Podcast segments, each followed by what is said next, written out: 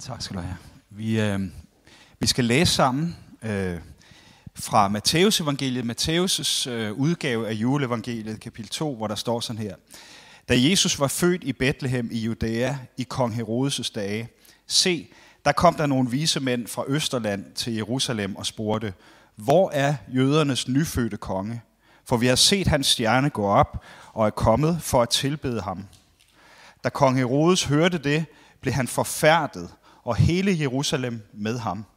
Og han sammenkaldte alle ypperste præsterne og folkets skriftkloge og spurgte dem, hvor Kristus skulle fødes. De svarede ham, i Bethlehem i Judæa. For således er der skrevet ved profeten, du Bethlehem i Judas land, du er på ingen måde den mindste blandt Judas fyrster. Fra dig skal der udgå en hersker, som skal vogte mit folk Israel. Så tilkaldte Herodes i al hemmelighed de vise mænd og forhørte dem indgående om, hvornår stjernen havde vist sig.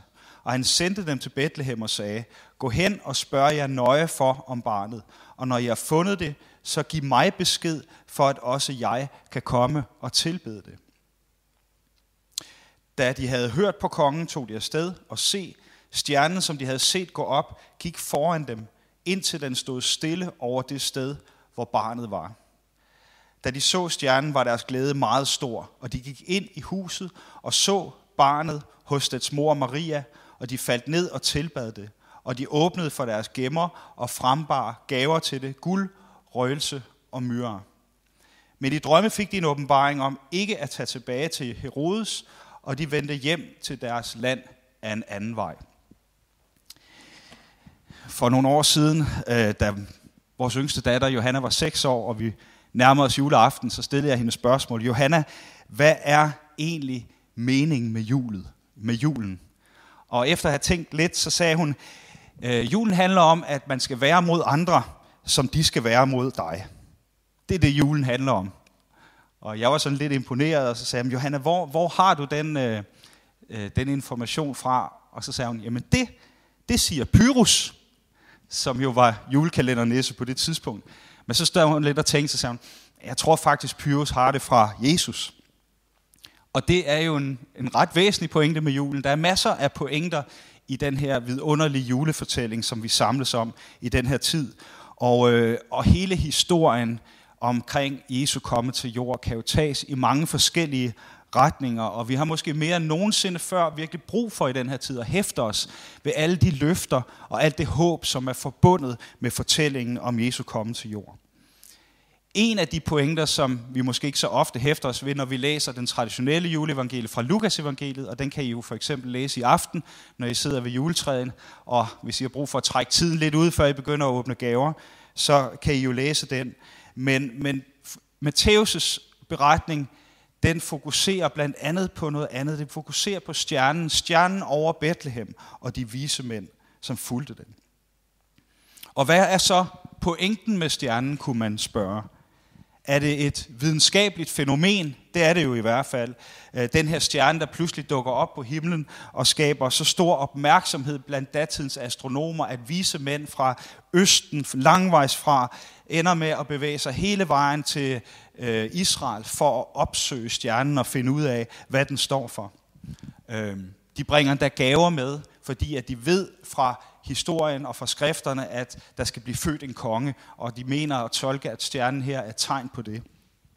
Af en eller anden grund så er historien øh, blevet til, at det var tre vise mænd, som hed øh, Kasper, Melchior og Balthasar. Men, men egentlig, når man læser teksten her, så siger den jo ikke noget om det. Den siger bare, at det var vise mænd fra Øst, måske fra Persien, datidens Iran, Irak, som var et af de områder, der var længst fremme i rumforskningen på det her tidspunkt.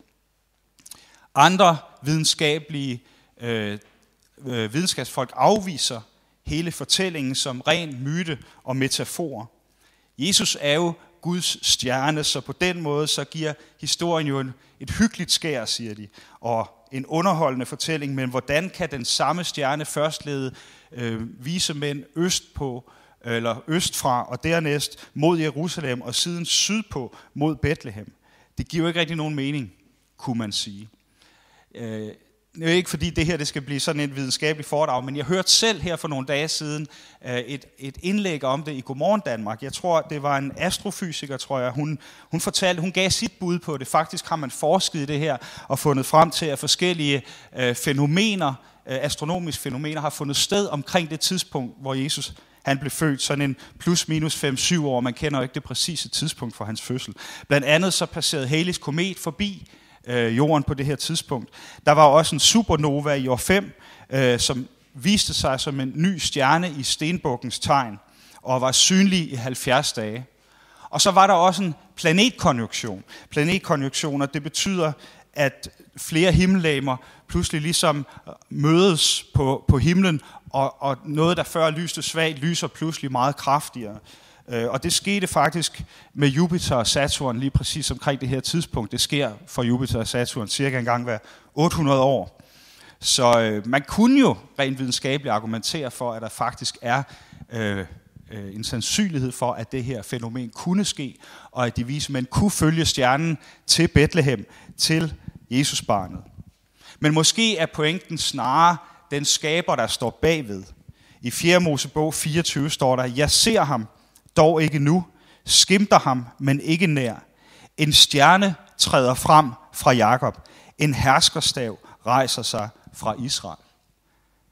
Hvis man nu tror på en almægtig Gud, så er det måske også nærliggende at tro på, at Gud han styrer stjernernes gang.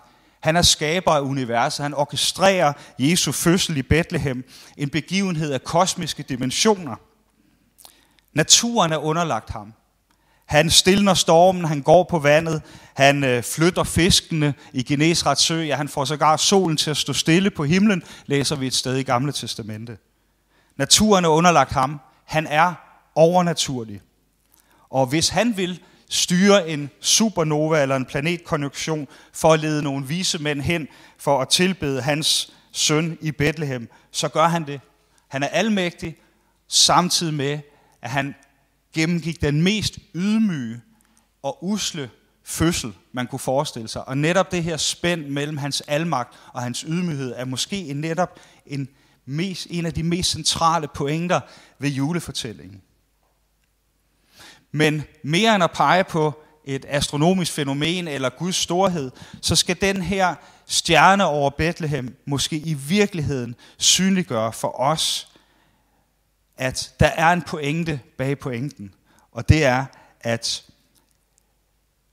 der er en person, som stjernen den peger hen imod, og der er en, en person, som stjernen symboliserer. Jesus er jo netop selv stjernen, som stjernen over Bethlehem peger på. Og vismændene søger jo ikke stjernen over Bethlehem, men de søger den konge, som stjernen peger på. Og måske kunne, kunne du og jeg stille spørgsmålet, hvad søger vi? Hvad er stjerner i vores liv? Hvor finder du og jeg vores lykke henne?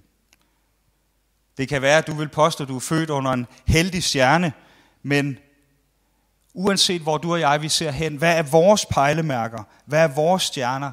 Er det vores familie? Er det vores karriere? Er det vores tryghed? Er det det sted, vi bor? Er det vores romantik? Hvad er det for nogle ting i vores liv, som optager os, og som måske bliver til rene supernovaer, som tager vores fokus?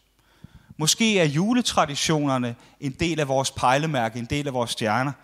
Måske hele den her stemning omkring julen er noget af det, vi ser frem til hvert år, for at opleve den her indre fred og ro, der gør det, gør os parat til at bevæge os ind i et nyt år med nye udfordringer. Og hvis det er tilfældet, så oplever vi måske lidt mere utryghed, lidt mere frygt, lidt mere mismod, lige præcis i den her tid. For hvad er det, fremtiden bringer midt i en tid, hvor alting foregår utrolig hurtigt, og ting forandrer sig. I går troede vi, at vi skulle holde fysisk julegudstjeneste. I dag må vi glæde os over, at vi i hvert fald kan mødes online på den her måde. Hvad er vores pejlemærker? Hvad er vores stjerner? Måske handler historien mere noget om vigtigheden af, at vi griber den stjerne, den fortælling om barnet, der blev født i Bethlehem, som netop er med til at kickstarte historien på en ny måde.